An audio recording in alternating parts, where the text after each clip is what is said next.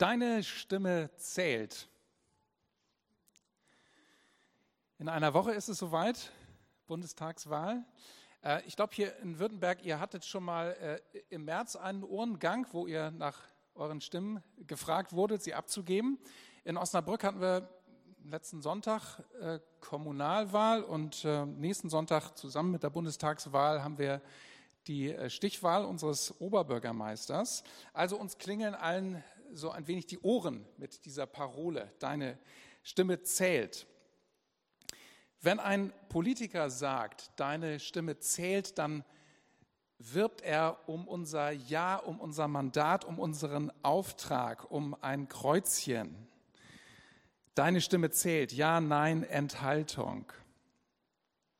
Wenn ein Gesangslehrer oder ein Chorleiter sagt, deine Stimme zählt, dann meint er wahrscheinlich nicht Ja, Nein, Enthaltung, sondern da geht es um den Klang deiner Stimme.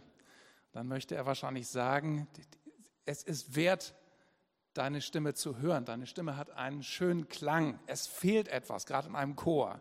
Na, wenn irgendeine Stimme dünn besetzt ist, deine Stimme zählt. Wenn Gott sagt, deine Stimme zählt, ich will deine Stimme hören, dann geht es um mehr als um Ja, Nein, Enthaltung. Und es geht auch um mehr als um den schönen Klang deiner Stimme. Ob du schön singen kannst oder nicht, es gibt einen Kampf um deine Stimme, ob du deine Stimme einbringst oder nicht. Gott will deine Stimme belegen. Ja, manchmal morgens eine belegte Stimme. Jetzt möchte ich das einmal, diesen, diesen Begriff belegen, anders belegen. Gott will deine Stimme verdichten. Er möchte da etwas hineinlegen. Er möchte Worte des Lebens in dein Herz und in deinen Mund legen, dass du sie aussprichst, dass du deinen Mund öffnest und Worte des Lebens in seinem Auftrag weitergibst. Und es gibt auch einen Feind des Lebens, der deine Stimme mit lebensfeindlichen Botschaften belegen will. Wir hören jetzt, wie Gott die Stimme eines einfachen Fischers aus Galiläa belegt hat, angereichert hat, verdichtet hat mit seiner Botschaft. Ich lese aus Apostelgeschichte 2, 14 bis 21. Da stand Petrus auf mit den elf Aposteln. Er hob seine Stimme und begann, sich vor ihnen zu artikulieren. Ihr Judäer und all ihr Bewohner Jerusalems, das sollt ihr wissen, hört meiner Erklärung zu. Es ist nämlich nicht so, dass diese betrunken sind, wie ihr mutmaßt. Es ist ja gerade erst neun Uhr morgens. Sondern hier geschieht, was durch den Propheten Joel gesagt wurde. In den letzten Tagen, so spricht Gott, werde ich meinen Geist auf alle Menschen ausgießen dann werden eure Söhne und Töchter Botschaften von mir weitergeben. Eure jungen Männer werden Visionen sehen und eure Alten werden Botschaften durch Träume empfangen. Ja, sogar auf meine Sklaven und Sklavinnen werde ich in jenen Tagen meinen Geist ausgießen, sodass sie prophetisch reden werden. Ich werde Wunder wirken oben am Himmel und Zeichen unten auf der Erde. Blut und Feuer und Rauchwolken. Die Sonne wird sich verfinstern und der Mond blutrot erscheinen, bevor der große und herrliche Tag des Herrn kommt.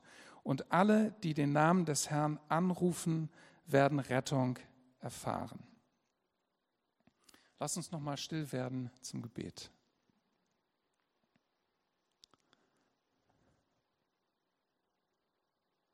Danke Gott für diese Gelegenheit, beieinander zu sein an diesem Morgen. Danke für das gemeinsame Singen, dass wir unsere Stimmen erheben können, dich zu loben. Wir danken dir für das Reden und Hören miteinander in Begegnungen. Und wir beten, dass du etwas an unseren Stimmen, an unserer Stimme tust. Laden dich ein, dahin vorzudringen mit deinem Geist. Beten, dass du redest, dass du deine Worte des Lebens weitergibst ganz persönlich. Amen. Euch ist bestimmt auch aufgefallen, dass wir in den letzten Monaten eine erhebliche Verunsicherung erlebt haben, was das Erheben unserer Stimme angeht. Stichwort Aerosolbelastung. Na, wir werden, das ist bei uns im Gottesdienst in Osnabrück genauso, also am Platz, also der, der lokale Verordnungssalat bei uns in Osnabrück sagt, am Platz darf man Nasen-Mundschutz ablegen, aber zum Gesang wieder anlegen. Ne? Also es gibt viel zu merken, viel an Verordnungen einzumassieren. Genau, dieser Nasen-Mundschutz erinnert uns daran Aerosolbelastung und das kann sich auch so ein bisschen auf unser Gemüt, auf unser Herz legen. Und es hat sich, glaube ich, auch so auf unseren Mut, unsere Stimmen erklingen zu lassen, so ein wenig drauf gelegt. Wir haben einen massiven Einschnitt erlebt, was die Ausübung unseres Glaubens angeht. Kontakt, neue Kontakte, Kontaktdurchmischung. Ich habe so sehr früh gedacht in dieser Zeit der Pandemie, wir sind eigentlich ein Verein zur Kontaktdurchmischung als Gemeinden. Ne, neue, Kontakte, neue Kontakte entstehen, neue Kontaktoberfläche. Das ist eigentlich genau unsere Mission. Und genau das bedeutet aber eine Gefährdung. Und deshalb mussten wir Kontakte einschränken, runterfahren. Und das ist einfach, das geht wirklich auch an das Zentrum unserer Glaubensausübung. Dank sei Gott gibt es die digitalen Möglichkeiten und wir konnten uns, wir sind irgendwie so ein bisschen verschoben worden in die digitale Welt und wir konnten unseren Glauben dann da ausüben. Aber das ist schon ein Schuss vor den Bug, die Sache mit Kontakten und die Einschränkung, die wir da erlebt haben. So sehr das nachvollziehbar war und notwendig war, aber es geht irgendwo richtig an, den, an, das Zentrum unserer Glaubensausübung. Und genauso auch die Stimme zu erheben. Ne? Man hat das hier und da gehört, dass es bei Chorproben irgendwie große Infektionen gab und es leuchtet irgendwie auch ein. Ne? Das irgendwie, also wir haben deutlich weniger Quadratmeter in unserem Gottesdienstraum in Osnabrück. Also wir haben ungefähr pro Quadratmeter einen Sänger gehabt und äh, im Nachhinein kann man sich das gar nicht mehr vorstellen, wir da also wir eine deutlich niedrigere Decke und ähm, unsere Räume sind nicht besonders gut isoliert. Also es war recht eng und recht warm und mit vielen Leuten haben wir da nach Herzenslust gesungen. Also dass da irgendwie Aerosole und Viren durch die Luft gegangen sind, jedenfalls bei uns in Osnabrück, das leuchtet mir schon ein. Das Erheben unserer Stimme, zu Gott zu singen, miteinander zu reden, das ist irgendwo, das geht ans Zentrum unserer Glaubensausübung. Aerosolbelastung hin oder her. Glücklicherweise werden auch in der Pandemie Sänger entdeckt. Ich habe schon festgestellt, ihr seid hier sehr gut besetzt mit Sängern. Am 7. Oktober geht es wieder los, Voice of Germany. Ähm, ich schaue mir sowas sehr gerne an. Ich finde, es entstehen bei diesen, äh, bei diesen Casting-Shows äh, manchmal besondere Momente. Ähm, ich finde es immer wieder äh, interessant, wie die so diese Stimmen, die Sänger, wie sie Rückmeldungen bekommen, wie sie taxiert werden von den Coaches. Und wir haben als Menschen offenbar die Gabe, dass wir Gefühle, vor allen Dingen Gefühle, Bedürfnisse, dass wir das irgendwie verdichten können und durch unsere Stimme ausdrücken können, besonders wenn wir singen. Und manchmal, also mir geht es jedenfalls so, manchmal, wenn ich eine Stimme höre, wenn ich ein Lied höre, dann merke ich, das geht mir sofort vom Ohr irgendwie rein in den Bauch, ins Gefühl. Und es entsteht so eine Art Rückkopplung. Ne? Der Sänger beschreibt mit seiner Stimme, besingt ein Gefühl, vielleicht auch einen Schmerz. Und sofort ist bei mir eine Resonanz da und ich weiß, was gemeint ist. Ich spüre, was gemeint ist. Und manchmal fließen dann Tränen bei mir oder auch bei anderen. Das bekommt man hier und da mit sing meinen Song, das Tauschkonzert. Ich weiß nicht, was da euer bevorzugtes Format ist oder ob das überhaupt euer Ding ist. Aber ich finde, da entstehen manchmal spannende Momente und ich äh, finde es sehr spannend, was da auf einmal für eine Verbindung entsteht zwischen Menschen, die sich eigentlich nicht kennen. Irgendeine Botschaft wird verdichtet in der Stimme, kommt rüber, geht durch den Äther, durch die Lautsprecher und es geht irgendwie sofort auch da an unser Gefühl. Und wir wissen, es entsteht eine starke Rückkopplung. Äh, vom, vom biblischen Denken her, von der biblischen Sprache her, liegt das übrigens sehr nahe. Das Wort für Kehle im Hebräischen und für Seele ist dasselbe Wort, Nefesh, Kehle und Seele. Ganz spannend. Der, der bedürftige Mensch. Natürlich, also so von neugeborenen Säuglingen schreien, sie äußern sich ihr Bedürfnis durch ihre Stimme. Und irgendwie schwingt das immer mit, dass wir durch unsere Stimme auch so die bedürftige Seite unseres Menschseins ähm, äußern, weitervermitteln. Was passiert wohl, wenn der Schöpfer aller Stimmen beginnt, seine Gedanken und Gefühle in eine Stimme hineinzulegen? Wir haben eben diesen Bericht gehört vom Geburtstag der Kirche, vom allerersten Pfingstfest, wo der Heilige Geist die Stimme des Petrus belegt hat mit einer Botschaft. Was ist wohl zu erwarten, wenn der Schöpfer aller Stimmen sich einer Stimme bemächtigt, eine Stimme anfängt zu gebrauchen? Es ist damit zu rechnen, dass sofort eine starke Verbundenheit entsteht, eine Verbindung, dass Kommunikationsschranken überwunden werden und genau das wird in Apostelgeschichte 2 beschrieben.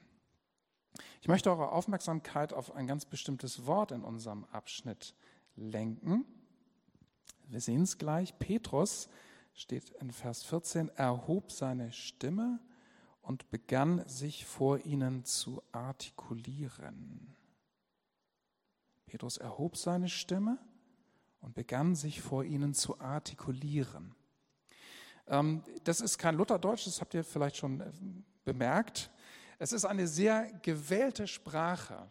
Der Verfasser der Apostelgeschichte, Lukas, der verwendet hier ein Wort, das insgesamt im Neuen Testament nur dreimal verwendet wird und zweimal wird es hier in Apostelgeschichte 2 eingesetzt. Und es ist geradezu ein technisches Interesse an diesem Vorgang des Sprechens. Man kann so sagen, der Zoom, der Fokus ist richtig auf die Lippen ausgerichtet und auf diesen Moment, wo Worte den Mund verlassen. Vers 4 kommt dieses Verb eben auch vor in demselben Kapitel, wo es heißt von den ganzen Aposteln so insgesamt, als Gottes Geist auf sie kam und sie anfingen, gemeinsam anfingen, alle miteinander in neuen, nicht erlernten Sprachen zu sprechen. Da gibt es die Formulierung, wie der Geist es ihnen gab, auszusprechen oder auch zu artikulieren. Da kommt das Verb nochmal vor. Also im ersten Teil dieses Kapitels die gesamte Gruppe der Apostel, sie, ihre Stimmen werden belegt durch den Geist Gottes, sie bekommen Botschaften von Gott. Und dann genau dasselbe Wort ein paar Verse später bei Petrus. Und die Botschaft ist klar, das, was vorher sozusagen bei dem Chor der Apostel passiert ist, das passiert jetzt hier. Genau dasselbe von der Sache her passiert bei Petrus. Man könnte sagen, nachdem der Apostelchor gesungen hat, kommt jetzt der Solopart des Petrus. Petrus erhebt seine Stimme und gibt eine Erklärung dessen, was da passiert. Er erklärt, dass Gott seinen Geist gibt und dass er mit seinem Geist neues Leben gibt und Menschen befähigt. Und zwar vorbei an allen Hierarchien und Schranken. Er zitiert den Propheten Joel.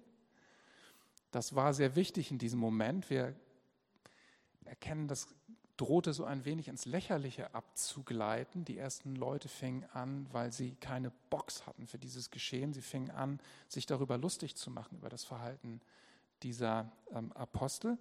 Und Petrus zitiert den Propheten Joel. Er zitiert eine Autorität und gibt diesem Geschehen dadurch das nötige Gewicht, man könnte auch sagen, die notwendige Seriosität.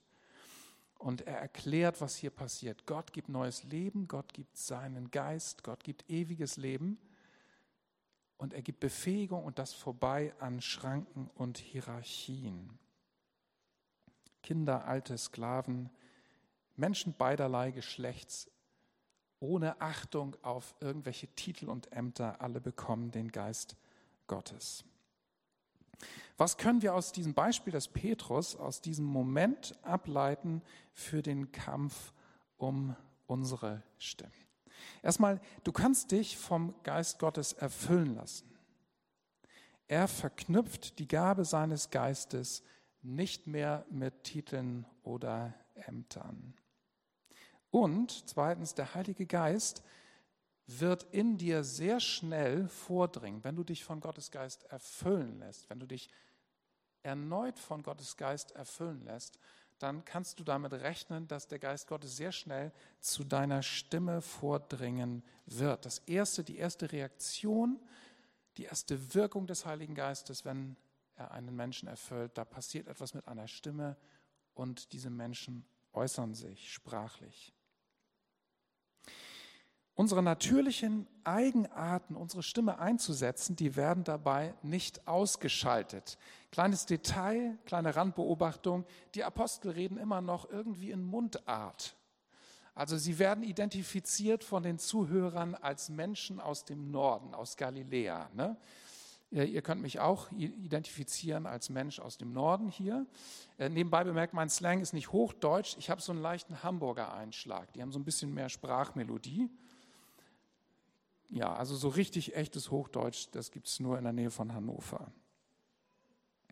Also der Geist Gottes schaltet das nicht aus, diese natürlichen Eigenarten von Sprache und von Stimme. Er arbeitet mit dem, was er vorfindet. Es ist auch nicht kein Zufall, dass Petrus hier spricht und dass er den Solopart übernimmt, denn das hat er vorher auch schon immer mal wieder gemacht. Er war so etwas wie der Klassensprecher äh, der Jüngerklasse. Es ist damit zu rechnen, dass der Heilige Geist auf dem Weg zu deiner Stimme und deinem Sprachzentrum auf Prägungen und auch auf Entscheidungen stößt, die eventuell quer zu seinem Vorhaben stehen, deine Stimme zu gebrauchen. Ich habe vor einigen Wochen mal mit jemandem, jemandem gesprochen, der mir sehr nahe steht. Wir machen das manchmal in Osnabrück in Gottesdiensten, dass wir den Heiligen Geist einladen, einfach zu kommen und an uns zu wirken. Und dann gibt es keine Agenda mehr, wir wissen nicht ganz genau, was dann passiert. Und er hat mir beschrieben, immer wenn das passiert, dann merke ich, kriege ich ein Kloß im Hals. Das fand ich ganz spannend oder auch ganz aussagekräftig.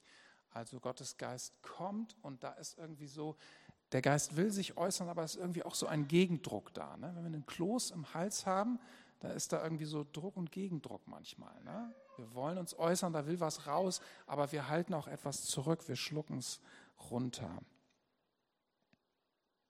Es wäre nicht überraschend, wenn sich etwas bei dir sperrt oder bei mir sperrt, und es könnte damit zusammenhängen, dass du ein schwieriges Verhältnis zu diesem Vorgang hast, dass Worte deinen Mund verlassen. Ich habe eben von dieser Situation gesprochen, die uns alle betrifft, einfach mit der Pandemie, mit den Aerosolen. Das kann, das kann dazu führen, dass wir das eine oder andere Wort runterschlucken oder dass wir das eine oder andere uns nicht trauen zu äußern oder laut zu äußern. Mir ist vor einiger Zeit mal eine Person über den Weg gelaufen, die eine eine Eigenart an ihrer Stimme hat und das hat mich sehr beeindruckt und dieses, das Beispiel dieser Person hat sehr zu mir gesprochen darüber, wie Gott unsere Stimme gebraucht.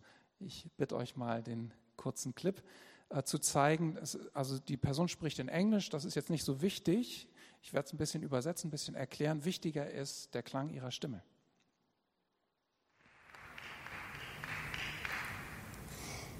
Greetings. I'm a social worker from India. My struggle with the brain tumor left me with a strange voice, but God has used this voice as a voice for the voiceless.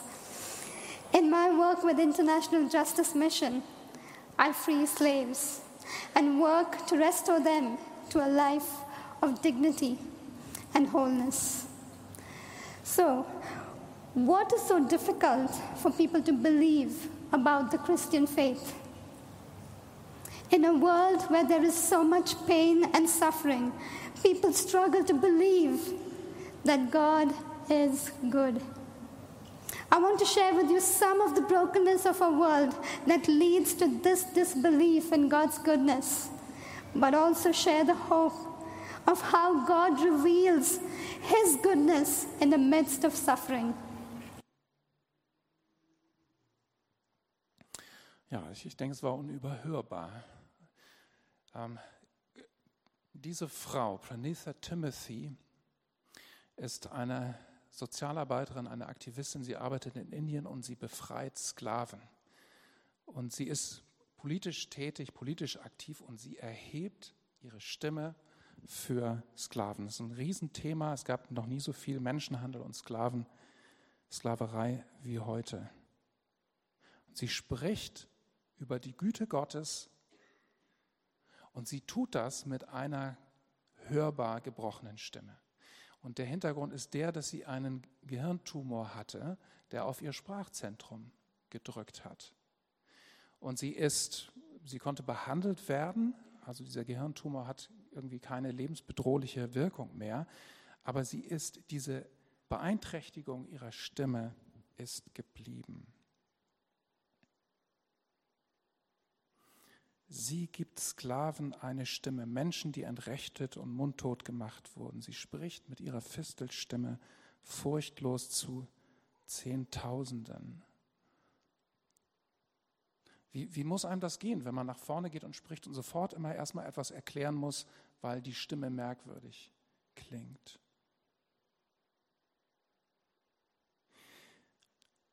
Es muss kein Gehirntumor sein, der dich davon abhält, deine Stimme zu erheben. Aber vielleicht hast du auch auf einer anderen Ebene eine Verletzung deiner Stimme erlebt. Ich bitte schon mal die Musiker nach vorne zu kommen. Vielen Dank. Einfach ein paar Beispiele. Vielleicht spürst du an der einen oder anderen Stelle eine Resonanz in dir, wo du merkst, ja, irgendwie sowas liegt in meinem Leben vor oder sowas ist in meinem Leben passiert. Es kann sein, dass wir eine ganz tief sitzende Prägung in uns haben, dass das Erheben unserer Stimme keine Wirkung zeigt. Es gibt Eltern, die können nicht angemessen auf das Schreien ihrer neugeborenen Kinder reagieren. Und es gibt Menschen, die wachsen mit dieser Verunsicherung auf, schon als Kinder. Sie schreien und die Eltern reagieren sehr verzögert oder gar nicht angemessen. Und es kann sein, dass sich das als ein ganz, tiefe, ganz tiefes Empfinden auf die Seele eines, eines Kindes, eines Menschen legt. Ob ich meine Stimme erhebe oder nicht, es macht keinen Unterschied. Einfach weil die Reaktion völlig zufällig und unkalkulierbar war. Es kann sein, dass wir als Kinder mit einem Sprachfehler zu tun hatten und dass sich deshalb eine Scham, eine Unsicherheit auf, auf unsere Sprache gelegt hat. Es kann, es kann sein, dass wir vielleicht an Tischgesprächen zu Hause als Heranwachsende nicht verstanden wurden, dass wir versucht haben, etwas zu erzählen, was wir in der Schule erlebt haben und irgendwie haben unsere Eltern oder Geschwister uns nicht richtig verstanden. Und dann haben wir vielleicht mal diesen Entschluss gefällt, so einen Entschluss gefällt, auch ob ich mich äußere oder nicht. Es ist egal, ich werde nicht verstanden. Es kann sein, dass du jemandem Vertrauen geschenkt hast, dass du dich sehr ehrlich mitgeteilt hast. Und dann hat es irgendwie die Runde gemacht und du merkst, du bist zum Gesprächsthema geworden und in dir ist etwas zerbrochen. Es ist Misstrauen in dir da, eine Hemmung, Neuvertrauen zu schenken, dich zu äußern. Und vielleicht hast du auch Konflikte erlebt. Das wäre auch nicht verwunderlich, gerade in den letzten 15 Monaten. Das ging ja durch Gemeinden, durch Familie, durch Teams, diese ganzen Debatten um die Pandemie und um die Gegenmaßnahmen. Und es geht bis heute. Nach meinem Empfinden ist es ein wenig abgeflaut. Aber es wäre nicht verwunderlich, wenn in dir auch da etwas resigniert ist und du dir sagst, ach nein, wenn ich jetzt meine Meinung äußere, das macht alles nur komplizierter. Also wir haben unsere Gründe und wir haben manchmal auch Wunden und Narben in unserem Leben, die dazu führen, dass wir Dinge runterschlucken.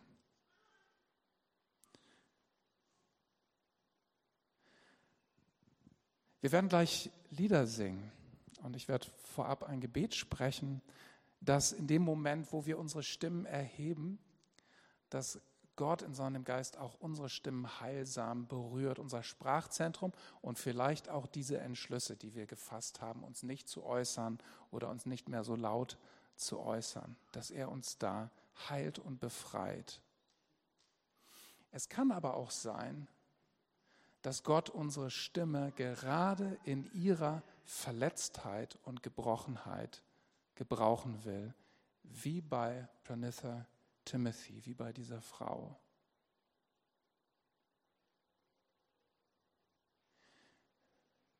Manchmal ist es doch gerade eine Stimme, die wegbricht, wo wir genauer hinhören. Warum sollte Gott unsere Stimme gerade auch als gebrochene Stimmen, auch mit dem Schmerz, der in unserer Seele da ist, warum sollte Gott unsere Stimme nicht so gebrauchen, wie sie ist und auch wie sie geprägt ist? Verletzte oder unverletzte Stimme, überleg mal, ob du ihm einfach deine Stimme gibst. Er wirbt um deine Stimme. Deine Stimme zählt. Etwas fehlt zum Gesangklang, wenn du sie nicht hören lässt. Ich lade euch ein, aufzustehen und schon mal gegebenenfalls die Masken für den Gesang anzulegen. Und ich meine zu hören, wie Jesus in diesen Tagen zu seiner Gemeinde sagt, mit Hohelied 2, Vers 14, Versteck dich nicht wie eine Taube im Felsspalt, bleib mir nicht fern, zeig mir dein schönes Gesicht und lass mich deine wunderbare Stimme hören. Geist Gottes, du Geist des Lebens und der Liebe und der Freude und des Erbarmens, wir danken dir, dass du Menschen erfüllst, dass du uns neues Leben schenkst, neue Kraft, neue Liebe, neues Erbarmen. Wir danken dir, dass du unsere Stimmen gebrauchen willst. Und wenn wir jetzt zu dir singen, laden wir dich ein, dass du zu unserer Stimme kommst, an unserer Stimme wirkst. Und wo uns etwas eingeschüchtert hat, wir beten, dass du ja, Fesseln abnimmst dass wir unsere Stimme erklingen lassen im Gesang und auch zu deiner Ehre im Gespräch. Amen.